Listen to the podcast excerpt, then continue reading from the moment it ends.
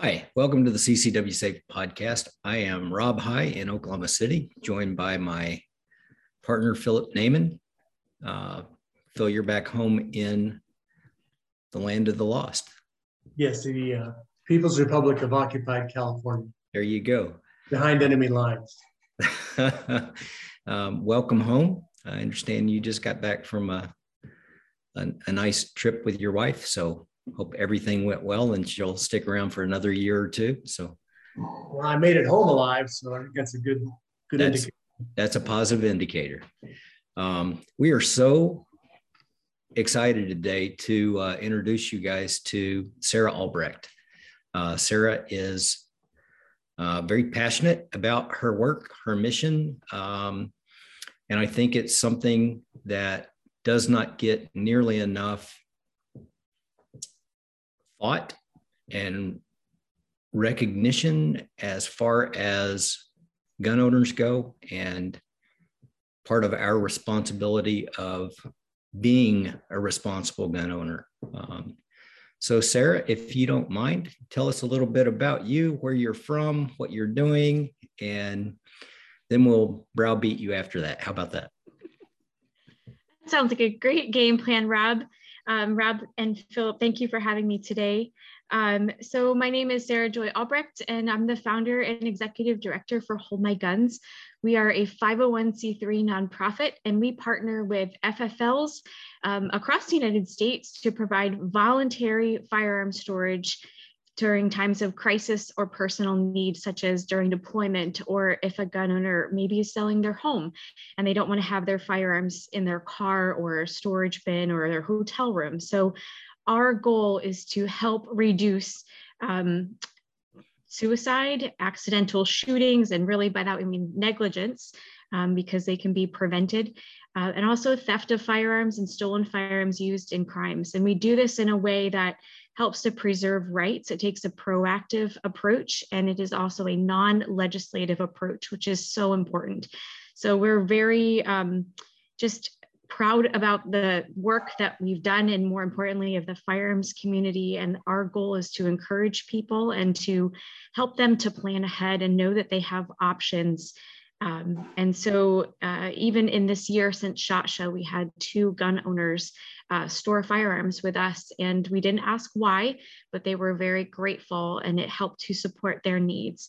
So we hope to continue to expand and um, we really appreciate the work that you're doing as well to educate people and to help them to be prepared um, for whatever life uh, hands them as well. So thank you for the work that you do.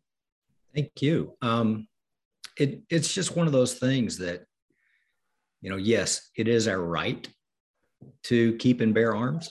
Um, it's a right that I believe is worth protecting. But part of that also is our personal responsibilities mm-hmm. um, to doing that as safely as possible. Um, you know, you and I have talked previously. Uh, I love your mission. I like the things that are possible for you. And there's so many things out there that uh, people just don't really give a lot of thought to ahead of time. Mm-hmm. You know, I've got a I've got a, a big safe. Um, my stuff is is locked up. It's secure. Not everybody does. You know, somebody some people have, you know, just a, a, a gun lock on their on their firearm individually. Um, but this goes beyond. You, you know, we have uh, still still have issues with veteran suicides in the country, mm-hmm.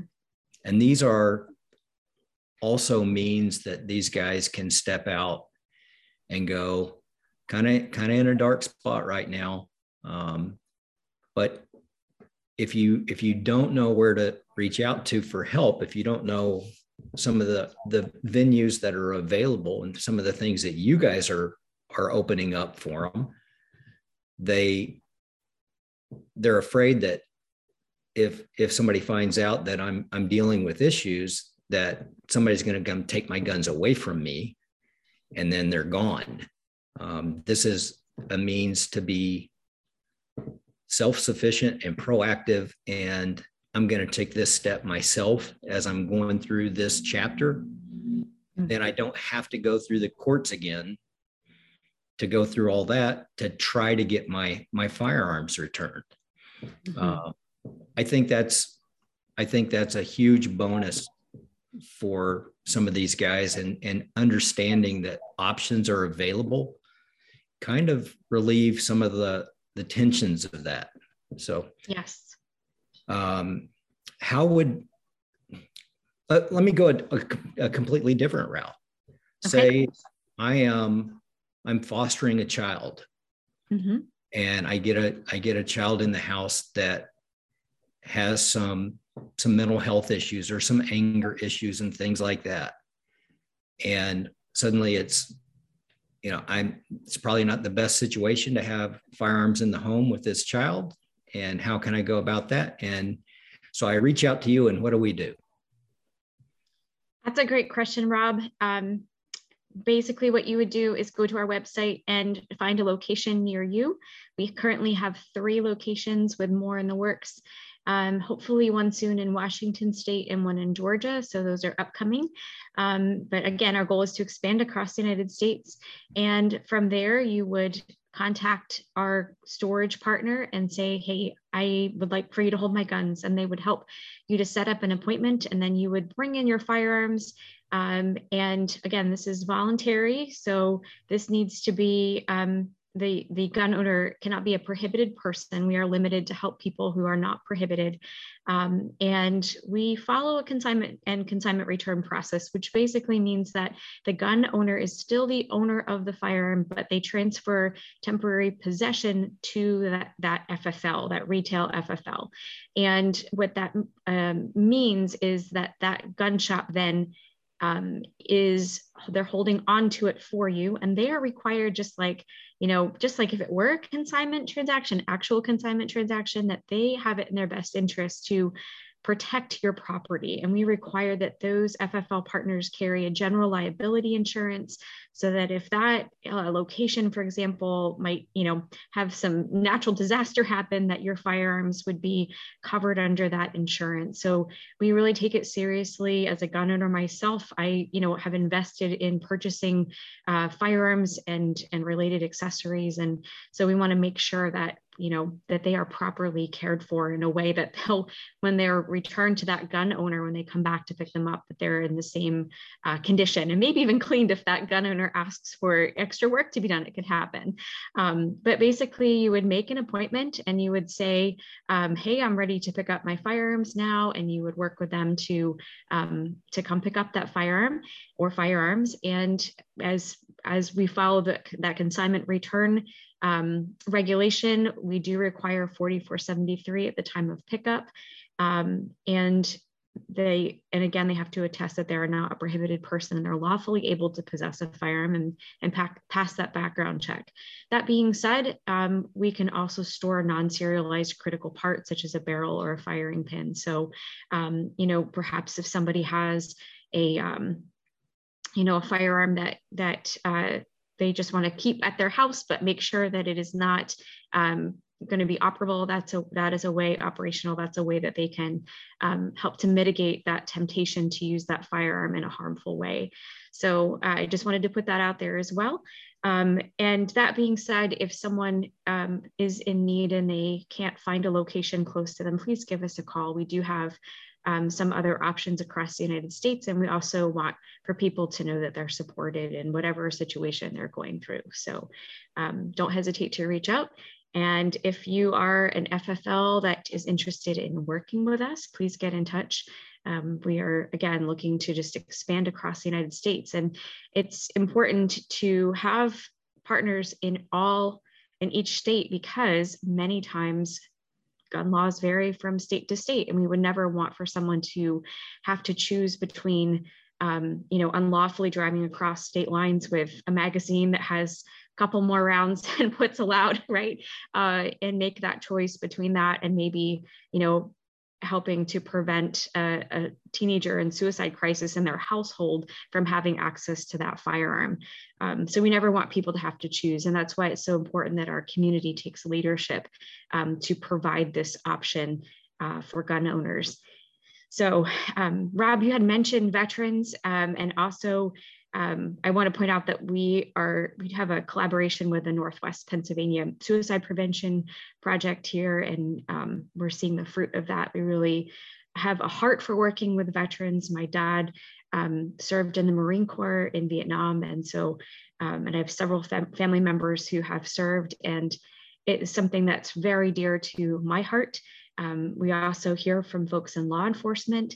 Uh, maybe it's the anniversary of, of their partner's death and they just need uh, to get over that tough weekend, for example, and they can take their personal firearm um, to one of our FFL partners and store it and just discreetly get over that hurdle so that they don't have to make a big deal about it. Like you said, there can be a lot of stigma and even with um, best intentions in, in, you know, uh, and policies in place with careers that are sensitive like that, there's still a lot of stigma and trepidation for someone to actually like report it or bring in their firearm uh, to a, like a community locker or something like that. So we want people to know that that option is there.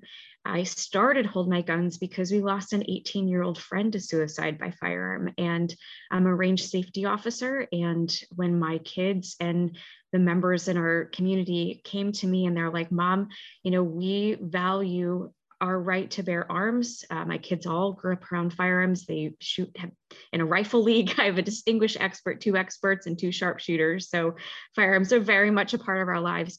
And they said, Mom, we, you know, we want to make sure that these rights are preserved, but our friend is dead. How can we help people in crisis? Not everyone has a friend or family member that people feel like they can ask um, to help store a firearm or who's lawfully able to do that. And even if they do have um, a, a, firearm safe and their, you know, their two-year-old's not going to get into that firearm while they're storing it for a friend who's in crisis.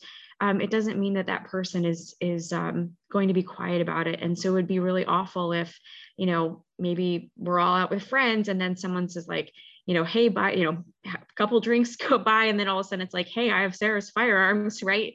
So we want to make sure that this service is professional and discreet, um, which is why we partner with FFLs, because again, we know that not everybody has friend or family members who are qualified or trustworthy to store firearms. Um, and another thing to, to just encourage people about or to help them think about um, is that you know, you mentioned, Rob, that you have a firearm safe. Not everybody does. Um, certainly, we recommend that, and and um, I applaud you for having one. I prior to founding Hold My Guns, I was a, a doula which basically means that I help in delivery rooms and also um, a childbirth educator for 11 years. And I specialized in helping clients who had experienced sexual trauma, which puts them more at risk for postpartum depression. And I had a client who called me and she said, Sarah, I have the gun safe open and I just can't do this anymore. I can't just live another day like this. And she had a colicky baby who was having some eating issues and then a bunch of young kids under the age of five and she wasn't sleeping and there wasn't really good self-care there. And her husband owned a company and, and, you know, he was doing his best to provide for his family, but his wife wasn't able to get the support that she needed.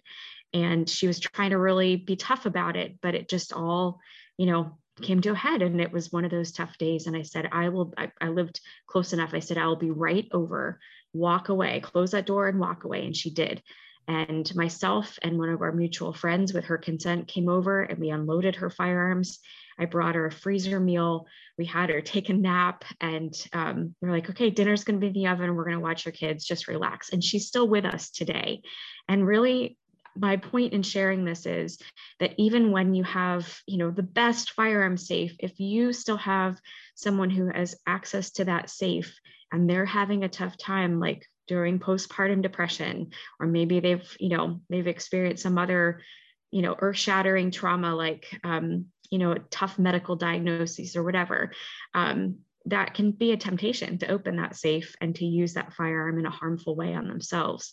So, what I encourage and um, and what we have been sharing with everyone is the importance of having a personal safety plan and helping people to um, think if I were in crisis or if someone in my home were in crisis, what is our plan for lethal means and making sure that we have a plan such as taking that firearm to a hold my guns location if god forbid one of us were ever in crisis.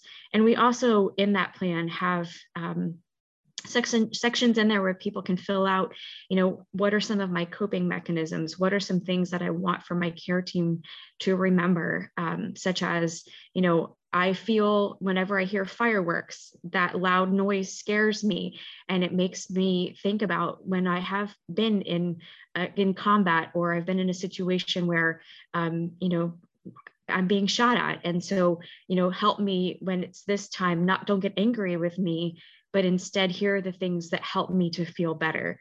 Um, there's sections in that plan about self-care, about making sure that, you know, you're sleeping and, and um, hydrating and eating all of those things can really if you're if you have deficits in those areas can really help to or can really impair judgment so it's a proactive plan it's multifaceted and then we also have a place in there where people can write down their preferred care providers such as their doctors, their mental health professionals, their uh, pastor or counselor, their battle buddy. We want to make sure that all of those um, critical um, contacts are readily accessible. And this is a PDF that people can print out so they can keep it, you know, on their person or in a, in a place that is safe. Um, it doesn't have to be shared with anybody, but um, you know, if, if you are in crisis and you don't have access to that information, um, sometimes it can just really make you be along for the ride. And the more people can prepare ahead of time, just like if they're a member um, with you, right, that you're helping them to prepare ahead of time, then the less that they are going to be spinning in a time of crisis and the more prepared they're going to be and the more agency they will have if they're in crisis because their wishes will be heard and honored because they have already articulated exactly the plan that works best for them. So I just, that's a mouthful, but like you said, Rob, I'm passionate about this. And I hope that people who hear this, again, know that they have options, but are also motivated to plan ahead. And that way they can have agency if they are ever in a time of crisis. That's that's really the biggest reason I wanted to get you in here um, truly, there are so many things out there, so many different factors that can weigh in. Um, the very first police officer I ever trained mm. was killed in the line of duty. Um, awesome, awesome man. His name was Jeff Rominger, and he was killed in a in an accident, a vehicle accident, but it was in a pursuit. Um, and another officer lost his life as well. And that's one of those things that I will remember forever. Yes. Um, I've I've lost other partners. I lost an academy classmate. That same thing. He was involved in a pursuit. There's so many different issues that are so dangerous for mm-hmm. law enforcement, fire, uh, ambulance personnel. Uh, first responders are really, really at risk on on things that you just don't think about on a day to day and then those anniversaries come up mm-hmm. and and they are big steps. They're they're things that have to be thought out. Same way with with our military veterans that have have lost friends in combat or you know there's there's other things that people just really don't ever think about unless you've been in those shoes. And you get those guys that have gone in and really been involved in some really hairy stuff.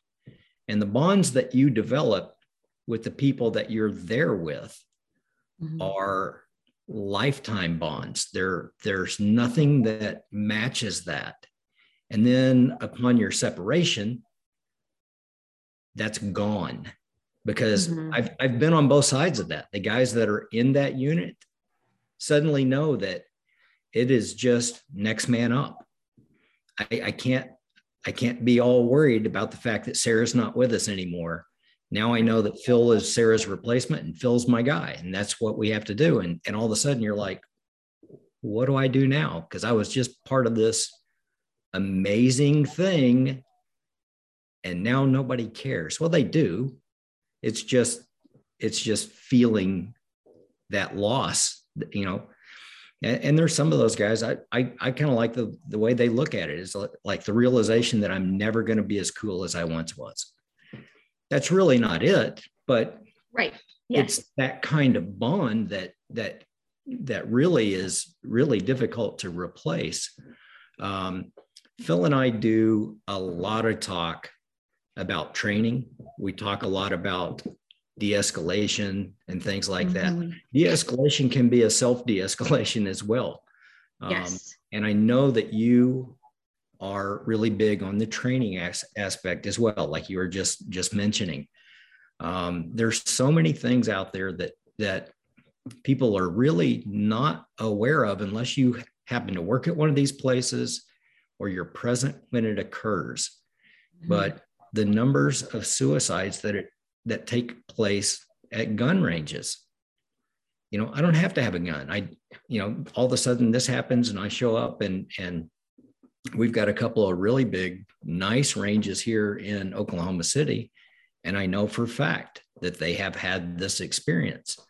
Mm-hmm. So the ability to to come in and train your personnel, give them things to look for. Um, it's it's just something that goes beyond just my right to have a gun. You know, it, it, it's the responsibility to make sure that that all of us are are safe and and have a means to to this kind of education and things. So, you know, I know that you have the the uh, relationship with QPR in this institute. Yes.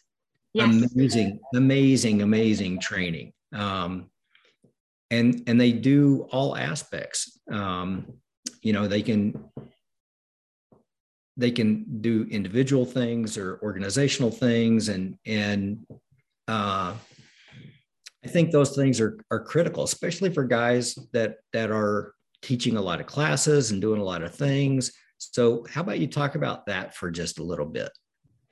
Thank you, Rob. Go oh, ahead. yes, go ahead. Just to, to come back on one of the things you said earlier, when somebody's picking one up just to get the operational part of this down, you have a 4473 they fill out. Do they need to re-DROS their firearms? I say that. Can you say the last? Say it one more time. So when they're coming back in to pick up their firearms, you said they fill out a 4473, which is the attest- attestation that I'm yes. not a prohibited person. Do the firearms have to be redrosed? Uh, dealer record of sale, back to the FBI background check? Do they have to pay for that or are they able just to pick it up and go home?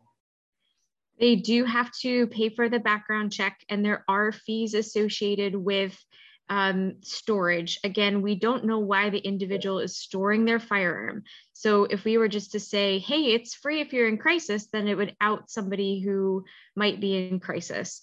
Um, also, with the background check and actually going through that process, not just attesting it, um, it does help to reduce liability to the gun shops so that they are not handing that firearm back to a prohibited person.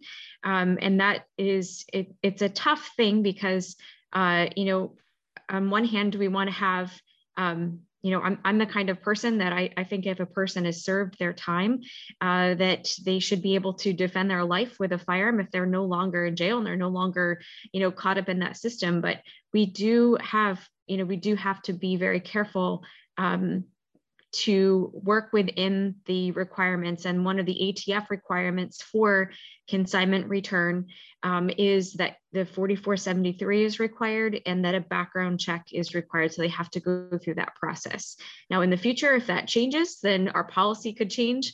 Um, but we um, extensively worked with our legal counsel, um, who's Joshua Prince, and and uh, he's phenomenal. He's very passionate about protecting and preserving rights, uh, as well as our insurance, which um, you know that's a whole other thing. It was quite a a feat to be to be insured insured as a 501c3 um, who's storing firearms. so um, you know, again, it's it's one of those things where gun the the legislation that's out there, like the gun control legislation that's out there that does um, kind of dictate how we operate in a regulated space. We have to work within the confines of that.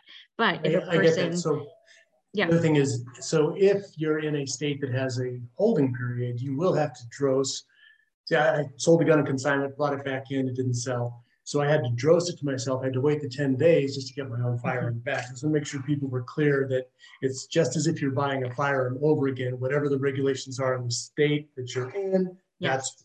that applies to this also.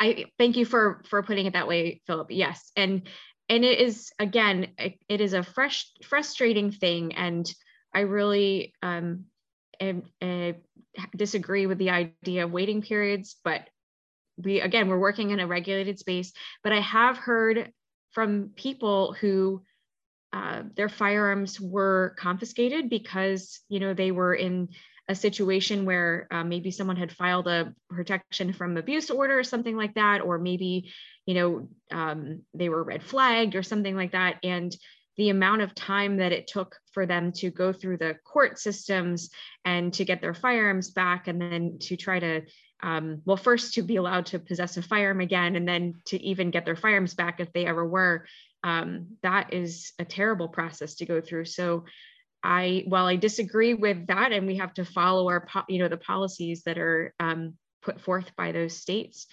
um, the silver lining is that it's much better than um, than you know losing your rights or losing your firearms. So, um, you know, and again, you don't necessarily have to have a waiting period if there's a if you're storing a non-serialized critical part. So that just keep that in mind. If someone's in a state where they do have waiting periods or something like that, that um, that there are options that people can work with. That being said, the hard part was figuring out how do we store a completed firearm that has, you know, a serial number on it. That was the really big obstacle to overcome. And uh, we just want people to know that, you know, that there are some options there. So does that answer your question, Phil? Absolutely. Thank you so much. Go back to your question then. Yeah, Sorry about yeah. that, Rob. uh, it's great. We don't want to lose that thought, right? No, That's absolutely. Um, back yeah. to back to QPR stuff. Mm-hmm. Um, it, are you are you in a partnership with them? Do you have an affiliation with them? What what is? So I became certified last year as a QPR um, gatekeeper trainer, which means that I can offer that training and it, it, basically people who take my classes can be certified as QPR gatekeepers, which uh, QPR, we're just throwing that acronym around, stands for question, persuade, and refer. And it is likened to CPR for um, a, a, crisis that's life threatening, but in, in, a more mental health kind of way. And, and so the, the goal of this training is to learn how to ask good questions and to um, determine if a person may be in a suicide crisis, um, to persuade or to talk with them and help to understand uh, what their options are, and then refer them to um, appropriate care. And that's really important because as a range safety officer, um, you know, I know from looking at some of our standard operating procedures at the ranges where I work, there's not, there's like you know pages on what to do if there's a gunshot wound but there's really nothing in those SOPs about how do we help people who might be experiencing a mental health crisis on the range. And so I advocate for um, range safety officers, instructors, um, people who work in gun shops, and gun shop employees to um, have this important knowledge how to talk to someone and de escalate, uh, and first to, to identify those warning signs, but also to know what resources are available, whether it's the National um, Suicide Prevention Lifeline or local resources. Like a, a many communities have crisis response teams. Um, you know, even here in um, in Pennsylvania, um, there is a, a group that specifically is for veterans. So and they send out a counselor um, to help a veteran who's in crisis. So something that we do with Hold My Guns is whenever we have a storage location, we um, have a little survey and we learn about what are the crisis response type um, resources in that area, and we make sure that that gun shop is aware of them. But in teaching QPR training, we want to make sure that people in the firearms community are also aware of those resources because they can be life saving. I like it because it doesn't set up the um, the firearms professional to be a counselor. That's you know not necessarily everyone's background, and so it reduces liability in a sense because there can be a process followed. Like, you know, we saw this person um, behaving in a reckless way on the range. They seem to be um, trying to handle their firearm in a way that led us to believe they might, you know, be thinking about self-harm, um, or maybe they were acting in, in, an intoxicated way and they were not um, making sense. They weren't coherent but they were talking about ending their own life. And so we um, you know had them step away from the firearm we made sure it was unloaded and we talked to them. And then we referred them to um, these services and we made sure that you know they made that call or whatever it might be. So having something in the sop that would create a process so that gun ranges and um, and retail locations know how to interact with that person to de-escalate it and to document it in a way that also reduces liability not just because it's a checkbox and it's like this cold thing but again when you plan ahead and you have a process you're not worried about um, you know hmm, i wonder what the best practices are here. You have training so it just automatically goes back to your training and you can act in a um, more coherent and efficient and fast way to help de-escalate something. So Go ahead, Phil. Yeah. Something like that. Um, have you created something that you could actually give to like the NRA that's part of their instructor package? I mean, is that something that you're working on or have done? Well, not specifically with NRA, um, although I, I am a lifetime member of NRA. Um, but I just bring them up because they they do so much of it. Like everybody's yes. I'm NRA no, it's fine. right? So yes. So as far as I know, nobody else is offering QPR training directly in the firearms community. We've already trained over 50 individuals here in, in Pennsylvania at the Lower Providence Rod and Gun Club. And the response was overwhelming. Some people have already used their training to de-escalate suicide uh, crises and, and mental health crises and referred people to care.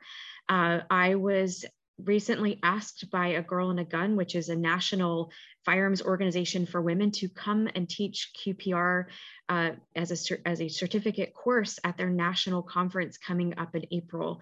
There is a potential for perhaps up to uh, 350 women um, who are, many of them are firearms professionals um, to take this course and to be certified.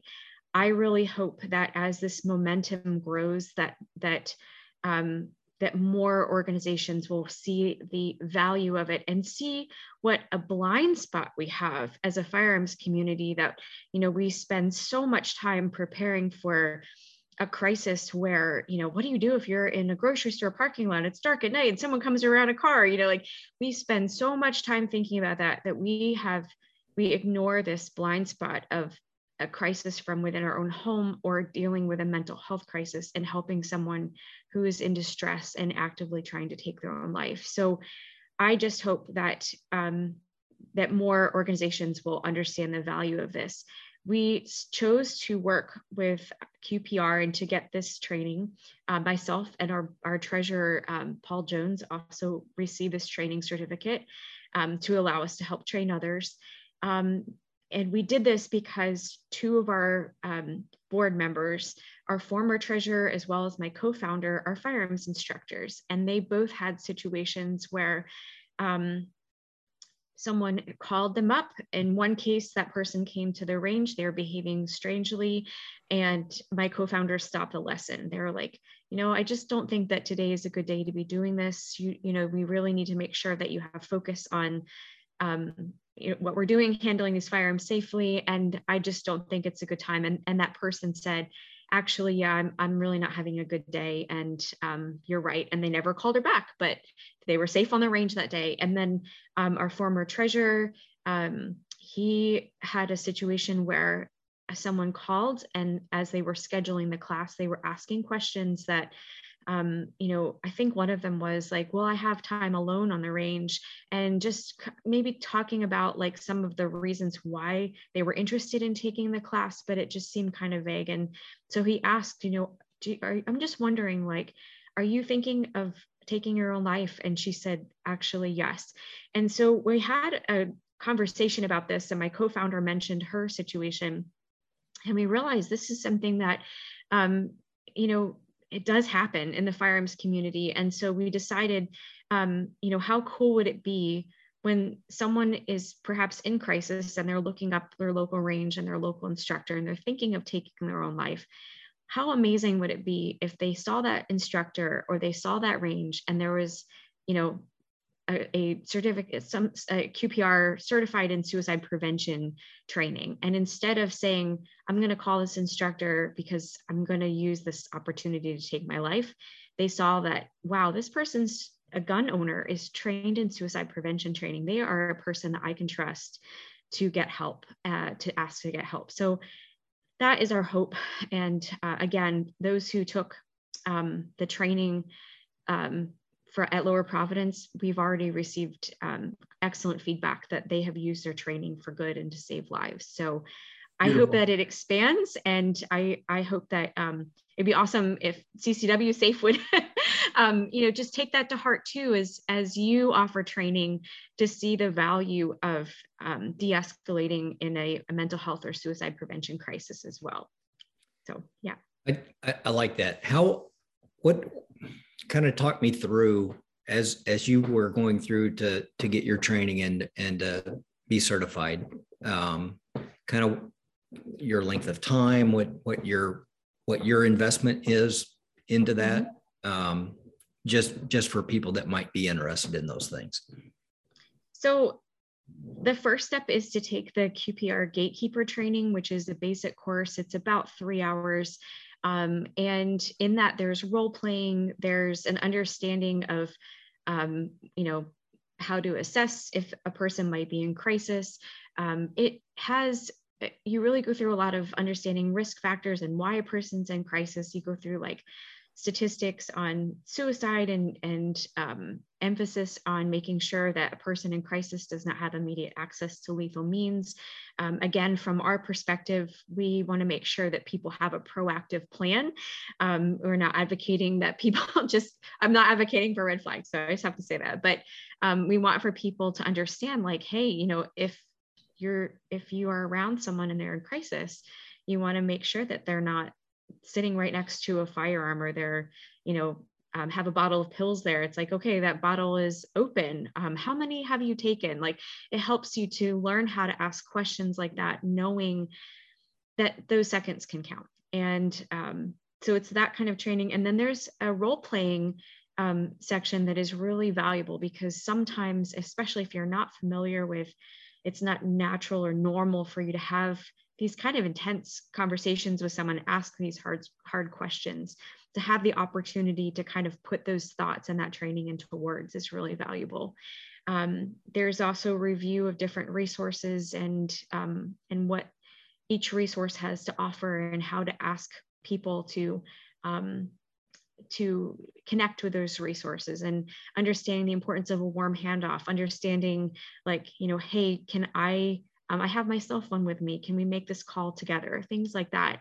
Um, so there's a just, it's really helpful training. That's about three hours. And then the trainers, um, the, the trainer certificate course is an eight hour course and some places break it up over a number of days.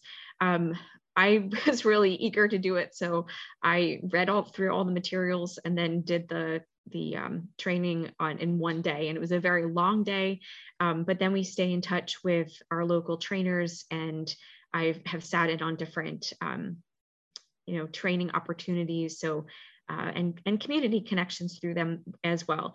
And that's a little bit more in depth. It's creating a plan. It is um, helping companies understand you know how to look for a crisis. It's it's making sure that you are familiar with all the resources. It's a little bit more in depth on protective factors and risk factors and understanding a little bit more about the psychology of behind a suicide crisis um, and that not everybody for example who is in crisis necessarily has a mental health diagnosis and to understand with that risk factors and protective factors that um, you know a person can have um, all of these protective factors, but they're one or two risk factors that are just really um, pronounced or maybe that's why they might be thinking of taking their life so it helps people to have a helps the trainers have a better understanding of why someone is in crisis so they're not making assumptions while they're talking to people.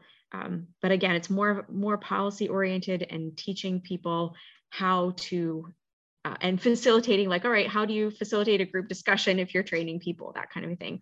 Uh, it was so valuable and eye-opening to me. Um, i think taking that training has helped me to understand um, i guess how how the, the big thing the big takeaway was that people carry around invisible burdens and the analogy that they used was to carry them around in their their invisible backpack that everybody carries and you know when for example if someone's out at the range we don't know if maybe they just had a parent who died or maybe their spouse filed for divorce or maybe they lost their job or something like that. And so we can't just be like you know oh is this person in a mental health crisis? It could be wow this person has a lot going on in their life. So how can we connect with them as a, one human to another and not just you know a person in crisis out in the line? So anyway it was it's amazing. And um, i recently had the chance to talk with paul Quinnett who is the founder of qpr um, and he provided you know just more information about firearms and statistics about um, uh, deaths on on gun ranges. I, apparently it's about 100 a year. So that was an interesting statistic. Um, and it just you know again it's it is something that can be prevented i think with more training and awareness. And so i hope to do that. A couple, couple things on go ahead. No i said you had a question. What was it? Um, you mentioned some of the reasons that somebody would be feeling this way are transitory. I mean I, I think that's pretty much the point. At that point in time right they're at the yeah. low spot. They're not going to stay there forever. And so mm-hmm with your actions and hold my gun, you're getting them through that point so they can find the help, get their life back on track, and realize that, you know, the world didn't end yesterday. You know, we talk about suicides. The number one cause of death by firearm is self-inflicted homicides. I think we average, it's within a thousand or two, between 32 and 33,000 a year homicides with a firearm. Homicide meaning any cause of death by firearm, not all murders. And somewhere in the neighborhood of 19,000 of those are suicides, 19 mm-hmm. to 20, somewhere in that range.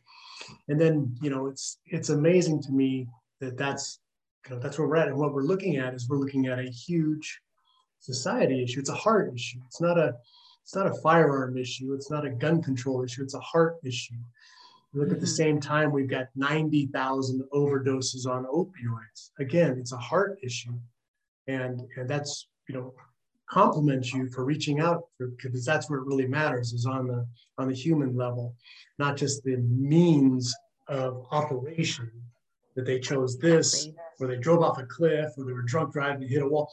Those are all different types, but the means of operation uh, is one thing, but the cause, the underlying part, again, murder has always been a hard issue from from Cain and Abel on. Yes. And you know, that was a rock, you know, and so uh, we don't have rock control.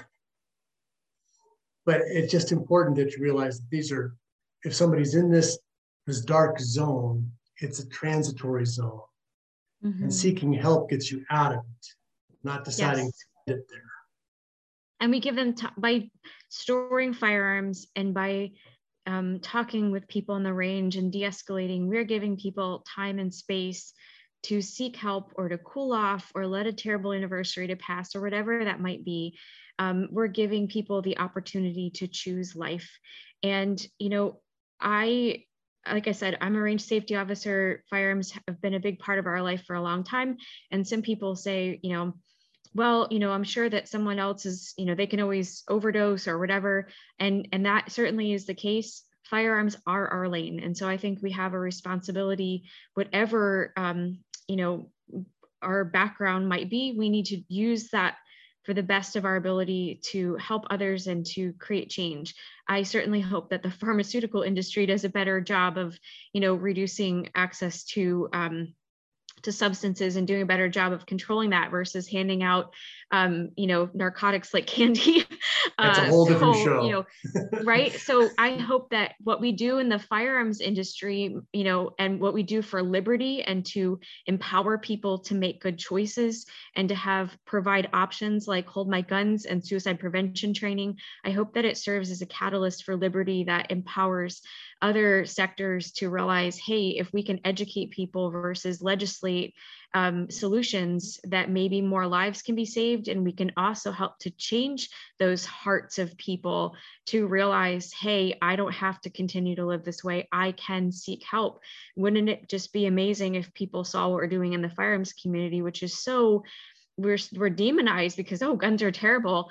Um, you know and you were mentioning um, about the the number of suicides. Uh, suicide is the number one cause of firearms related deaths um, and and murders up there too but suicide surpasses murder but you know whenever we talk about firearms and self um, whenever we talk about firearms the media really ignores the self-defense aspect and that is that there are up to 2 million defensive uses of firearms each year which could be anything from someone you know kind of brandishing their firearm in a safe way and saying look don't mess with me right? Or to actually display. use right exactly.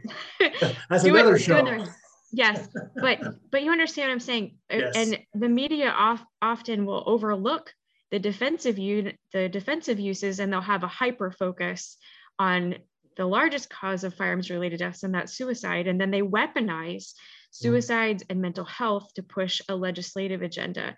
We have the opportunity in the firearms community to really sweep the legs out from underneath that, because if we can take responsibility for approximately 60% of all firearms related deaths, then we're also undermining 60% of that argument for for gun control and we're taking care of it in a way that promotes self governance and the preservation of rights. I think there's a tremendous opportunity there to push back and not just be along for the ride on that terrible narrative that totally ignores self defense uses of firearms every year. I, I, get where you're going on that, and I, I, appreciate your heart. But one of the things you just said is that we're taking responsibility for the 60% of suicides, and that, that's something that law-abiding gun owners can't take responsibility for that. I mean, obviously, again, it comes back to being a hard issue, mm-hmm. and and um, so I don't think that that because someone chose a particular mean to commit a suicide, that that industry is is uh, demonized. You know, if they drove off a cliff, is GM in fault? So I think it's I, easy that for is the thin ice Yes. And I, so I want to be very clear, Philip, and I appreciate that you're pointing that out because I don't want this to be twisted in any way. I think that whatever industry that we're in and whatever means and resources that we have, that we should be aware of things such as suicide if people are using our items in a way that is unsafe. And i think we have responsibility. For example you wouldn't just hand a firearm to someone you know as an instructor and just say here go have fun. You would say here's how you're safe with the firearm. And i think that we have an opportunity to instruct people by the way if you're ever in crisis here are some options I think we you have know, an opportunity, that, exactly. Right but there's a very clear delineation between holding a manufacturer responsible for somebody's heart or somebody you know having a firearms instructor be responsible for what um, you know what a person is um, their intentions. We don't know what a person's intentions are. And that's very important for hold my guns is we don't ask people because we respect privacy and we don't think that um, we know that whatever reason that person is choosing on their own to store their firearms that that is their business. Um, i don't want to make that leap to say that you know I, I disagree with the with with those who say that they're responsible but at the same time we do want to educate people. And we educate people because we you know, we care about firearms and we want to preserve the right to have self-defense. And so that like it comes back to responsibility. And when we start to legislate those things, um, it actually creates more stigma where people are afraid to get help because they're afraid you know, to say, wow, if I mention this or if I confront somebody who's on the range who looks to be in crisis, am I going to be held liable for this? Like it creates scenarios where people fall through the cracks and they don't get help or they don't help somebody else because they're so worried about those kind of lawsuits. That's it's just a I, I hate it. and instead, we, we need to say what's the right thing to do and how can we educate people and provide options so they can have self governance. That's what liberty is about. And I, I, again, I think that whatever industry people are in, if they can promote self governance and provide options, um, that it's a beautiful thing to help humanity. And, and uh, I hate weaponized agendas that prevent people from seeking help or offering help. So I just want to be clear about that. I, I agree. Um, you know, it was something, it's, it's been more than 20 years ago. And we have done such a disservice to those that need to be served in the mental health community. Not, not as firearms owners, as Americans. We've really kind of kind of just let those people free to suffer. Um, mm. And I know law enforcement more than 20 years ago made very concerted efforts into uh, crisis intervention response. It's at least part of your continuing education in the state of Oklahoma. That is a part of your annual training every single year. Um, and it was met with you know, groans and grumbles. The worst, the worst group in the world are, are law enforcement as far as, you know, you want me to change what? I'm not changing. But then all of a sudden you saw, you saw the fruits of those trainings and it really became a thing. Um, mm-hmm. And yes, we still have issues. We still have guys that, because on the law enforcement end and on the self defense end, I don't make a decision that I'm going to go out and harm somebody. I'm going to defend myself. Mm-hmm. Um, and we, I, I, just think we've seen a, a tremendous improvement in that regard. And so the same with me as you know, I'm I'm retired. I'm not in law enforcement. I am a civilian gun owner and carrier now. And I still shoulder that great responsibility of of safe firearms ownership and carry and everything else and and if as an instructor and i've been a firearms instructor for 25 years as an instructor if if i have those additional tools to recognize something that might be wrong when somebody steps on the line then i have something that that may actually save a life mm-hmm. it, I don't know that it will, but but I have that opportunity if I have that knowledge, and I think that's a big deal. So, um, I agree. It it's it's not a, you know, as Phil was saying, I I can't take responsibility in the 2A community because somebody chose to utilize a certain means as as their their exit strategy. Mm-hmm. Um, but I I do have other responsibilities, and and part of that is is if I have the the opportunity to recognize and see this, and it's like I've I've had things just myself as far as recognizing, you know, it somebody is is completely depressed. Mm-hmm and and if you don't understand depression if you've not experienced depression or had training in that regards you're like well, why are you sad? They're not sad. They're apathetic. They don't give a mm-hmm. crap. And there's a big difference. There i mean it's it's not a sadness. It's an overwhelming kind of consuming thing and it's just a really dark place for them to be. Mm-hmm. so the the more education we get especially as as people that are leaders in the community as far as the 2A community. Um, that again, that's one of the things Phil and I are always talking about is, is training and education and de-escalation and, and providing those things. And we've had members that write into us and tell us, oh my gosh, I was in this situation. And had I not heard this piece of information from you guys, my decision probably would have been this, and it would have got me arrested. Mm-hmm. So that's, that's it's very like, it's very comparable, isn't it?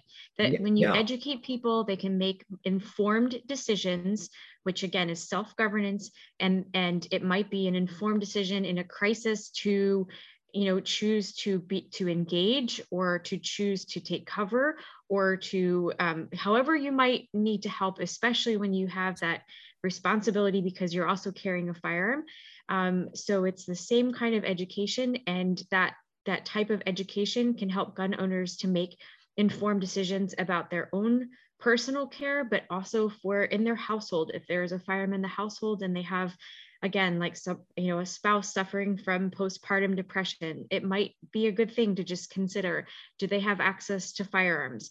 Um, maybe there's a teenager that has you know showing signs of addiction or cutting or um, other warning signs and and that the parents who are gun owners can make a decision how am i going to make sure that my um, my teenager does not have unauthorized access to firearms? Where we do not this is a non-legislative voluntary thing that gun owners take the personal responsibility to say you know i'm going to and this is in the scope of of how they might order their day entirely. You know it's it's within that scope and context of responsible living um, which can also include making sure that people in our home know that they're loved and that they can, you know, have a conversation, even if it's two o'clock in the morning and they need to talk to someone, um, that that they can. You're there to support them if they want to seek help. It's within that context. It is, you know, the the opposite of that is again create stigma and it's a hyper focus on a firearm which is just a hunk of metal right? And it's a it's a but it's a, a very useful hunk of metal. It's a very useful tool. But when there's a hyper focus on that then all of those human things like those conversations and seeking care and and making sure that person you know has food and that they're sleeping okay and that they're keeping up with whatever they need to be doing in order to get through the day. Um, if it's within that context then that focus is on people and healing and creating a life that people want to wake up to the next day. Um, all of that falls through the cracks when there's a hyper focus on firearms and that is where um, people who really, really want to push for gun control, ultimately they are completely missing the mark and they are not doing a service to people who are in crisis. Well, and most of them are completely uneducated and have been driven by foolish things from people with an agenda and mm-hmm. and all of a sudden well I, I listened to sarah and i believe her so whatever sarah told me has got to be true um, informed decisions, right? Yeah, do I your mean, own research. You, then they and people don't. You have an obligation to absolutely dig into this yourself. It's it it it's one of the things that that for whatever faults we have, it's still it's still why America is the greatest country on the on the planet. It just is. Um, if we so, took yes, our obligation as private citizens to dig in and find things out and do the right thing, wouldn't be any needs to conceal carry, right? Yes. And it's, it, it is what we're dealing with. Again, it goes back to the hard issues. It, it's it's all of us abdicating responsibility to something else to let somebody else run it in charge, not doing what we need to do. You know, you mentioned the teenagers um, cutting those kind of issues. You've got teen, you have got to spend time with your teenagers. You have Amen. to spend yes. time with them. You can't let them isolate it. You know, run them hard, go to bed tired, and then do it again the next day because you've got to keep them busy. This is the time where they grow and, and set themselves up for the future. And to mm-hmm. leave them to their own devices is not a good thing. So we have that responsibility. You have to be engaged with your children. You have to be engaged with your nieces and nephews and know what's going on with them and their parents. You need to be aware and to care. I think that's probably was part of your motto there, Sarah, is aware and care Yes. And I have my my kids are ages 21 down to 15 and I have 5. And you know, I love everything that yes. As a young uh, mother with five kids like that. Wow. So I and I'm also um, one of my jobs is a range safety officer at a youth league, and we um, help kids ages 8 to 18 learn how to safely use firearms, but really enjoy shooting sports. So all of the things that you said are just very front and center, and they're within that context of, you know, what does liberty look like? What is creating a world and and helping our next generation to love life? What does that look like? And how does responsibility fit into that? Mm-hmm. and um, you know again that could be a whole nother show um, but it is so important that we don't just you know okay well i've got all my boxes checked but not have a good relationship with our kids. They need encouragement too. They they might have a lot of book smarts and they have you know they might hear things online or whatever but they don't necessarily have the experience to make good decisions. They don't have um, the experience of going through heartache or um, you know have experiencing a failure they don't know what that looks like and there's a lot of fears just because they're young. And so we have this tremendous opportunity to say tomorrow's a new day. What did we learn? How can i pray for you? How can i help take care of you and support you? And those things have to be in that context and um, in in that big scope of again like what do we do with lethal means if there's a concern in our household? And so when it is in that context again it just empowers people and helps them to um, feel appreciated and loved and safe and that's really our goal as parents um, as friends as fellow members of our churches as members of our community how can we empower people to um, to make good decisions for for themselves and for their households and to really thrive so good. Phil, do you got any anything you want to add? Any takeaways from from today? There's one thing, but she finished so nicely. I don't want to mess that up. But um, you know, we think about our news sources like uh, James O'Keefe, Project Veritas. You see the things he's bringing up with New York Times and and the the suppression of of facts that have been in our mm-hmm. news media. Now we see that as adults, but think about this for your teenagers and 12 year olds and 10 year olds. They're on their phones, they're on computers, they're on streaming services. Their information is never really corrected. They don't see the, the other side of that. So you really have to stay involved with them because they're not getting great influence through their media sources and choices. You know, look at um, look at who the social media influencers are, right? they're all half naked and stupider than a rock.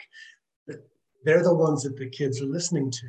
And so it's important. I just think that the suicide thing, you know, you look at the suicides through the teenage years, those are such tough years that you have to really, as a parent or as an as an involved adult mm-hmm. who knows a child, that you really have to look for that and make sure that their inputs, you know, it's not garbage in, garbage out. Make sure their inputs are or at least screened because mm-hmm.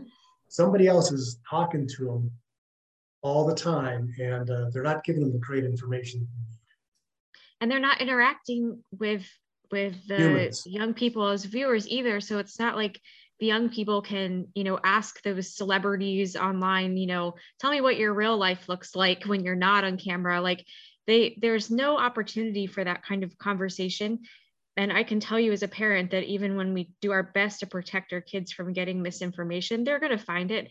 And so I encourage parents to have hard conversations with their kids um, and to, you know, talk about what's going on in the world, to talk about things like substance abuse, to talk about, you know, friends that are in crises, to help our kids to understand like, um, you know, the importance of hard work and being responsible and having goals, um, helping, encouraging parents to work with their kids when they are having a hard time and help them to, to see, hey, the future looks bright if we can do these things together. Um, but so many parents just, they, they're just like, how was school today? And the kid's like, fine, you know, and that's it. And that's their conversation. And then the rest of the night, they're just seeing their locked door to their, their kid's locked door and they're not engaging. Um, we love playing board games at our house. We love doing like service projects with our church. Um, we love having friends over and listening to what's going on in their life and having meals together. Um, so all of those things are suicide prevention. And, and again, if you're hyper focused on a firearm, you're only focused on lethal means. You're not focused on protective factors. And the firearms community is a tremendous protective factor. We have the best of the best in our community. We have people who actually care about making a difference. Um, and so something we hope to foster through our Hold My Guns partner locations is that there are opportunities, for example, for families who are gun owners to like go volunteer at their local food bank together or you know go help to beautify some um, graves of veterans who have fallen and they're buried in the local graveyard or to help you know brighten um, to go maybe sing at a at a retirement home or whatever that might be volunteer with habitat for humanity and to create opportunities for people to get out of isolation to feel like hey i did something valuable today. I um, brought my kids with me and they learned the the value of hard work and helping people. All of that is suicide prevention. And we really want to emphasize that creating a community that um, makes us want to wake up in the morning. And you know when we can emphasize protective factors shooting with our friends at their range um, fun competitions you know clay shooting or whatever um, those are things that we're interacting with people we're having conversations about you know life as we're out volunteering together or out in the range together and those kinds of things are really a positive influence and so we as a firearms community we can emphasize the opportunities that we have to encourage one another while we're strengthening relationships and listening to one another and strengthening our communities as well. One other thing. I want her to move in next door. I think she'd be the best neighbor I ever had. So, oh, Sarah, I love your heart and your passion. I appreciate you so much for coming on and, and sharing with us. Um, we got to stay in a little closer contact. I I think I think I need to introduce you to more people in the in the company. Um, we were you know, as you're as you're talking about the things we can do and things that we can that they're just a daily suicide prevention. Mm-hmm. Uh, and, and, we have to prioritize many, them, don't we? Yes. We yes. can't just put off, oh, I'll get to talking with my kids later, or I'll check in on my neighbor later.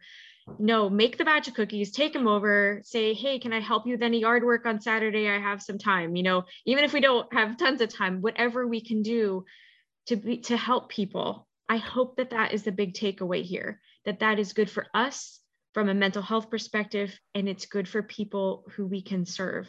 And it's also good when we allow people to serve us too, knowing the value of, you know, um, of training people to look out for the needs of other people. And I think in the firearms community, we tend to just be like, wow, I'm really self sufficient. I've got three months of food stored up. I have, you know, all this ammunition. I have firearms, you know, in strategic places all around my home and I have my property mapped out for defense and I don't have a wood pile stacked up by my, my windows so people can climb in. And we think about all of those things and we get this almost prideful mindset where when we are in crisis, we're afraid to ask for help and we are afraid to reach out. And so if we have a, it's normal to help people, then it can also be normal to encourage people to say, How are you doing, Sarah? Do you need anything? Um, and that reduces stigma for these kinds of conversations when life kind of takes a turn. So I hope that people are encouraged to become um, more aware about you know mental health things and having options but also knowing that suicide prevention is really immersing yourself in exactly what's in front of you and caring for people and caring for your community in a way that builds you up but it also builds up the people around you as you seek to serve others. You know, one of the things, uh, Rob, you know, we always talk about is situational awareness. Well, what she just said, this is suicide prevention is situational awareness in relationships. Yes. Yes. Yeah. How would you know a person's baseline if you and have even have situational awareness if you don't know what their normal day to day is like? You know um, and, and the same thing with situational awareness with your neighbors around you. If all of a sudden you see a neighbor every day picking up their newspaper at a certain time and they walk their dog at a certain time and all of a sudden they're not there and then they're not there the next day you know something's off. And so you have to make a choice. Am i going to knock on their door and be like hey are you okay? Or are you just going to ignore it and then you know you show up on the news well they always walk their dog at a certain time every day. They seem like such an upstanding me like we just hear stories of people all the time that don't really know their neighbors very well. Um, but the same thing with our neighbors on the range. Like, how often do we say, "How are you doing today?" You know, um, come over for dinner. Like we see you guys all the time. Let's let's hang out or whatever it might be. you need to know people's baseline in order to help them. And that is situational awareness. Um, ignorance is not very good situational awareness. So, yeah, I could talk about that all day. and just like that, she's got it like that. Um, it, it's funny. One of my, it's actually my favorite local radio station has has a little thing they say all of the time, and it and it makes me smile every single time. And they say, the world is full of kind people. And if you can't find one, be one. Be one. Um, I love that. I do too. Um, I, again, I want to thank everybody for tuning in and joining us again. We are so honored to come in and share with you. I hope you pick up some things. Um, as always, we are always welcoming your questions, comments, concerns, suggestions.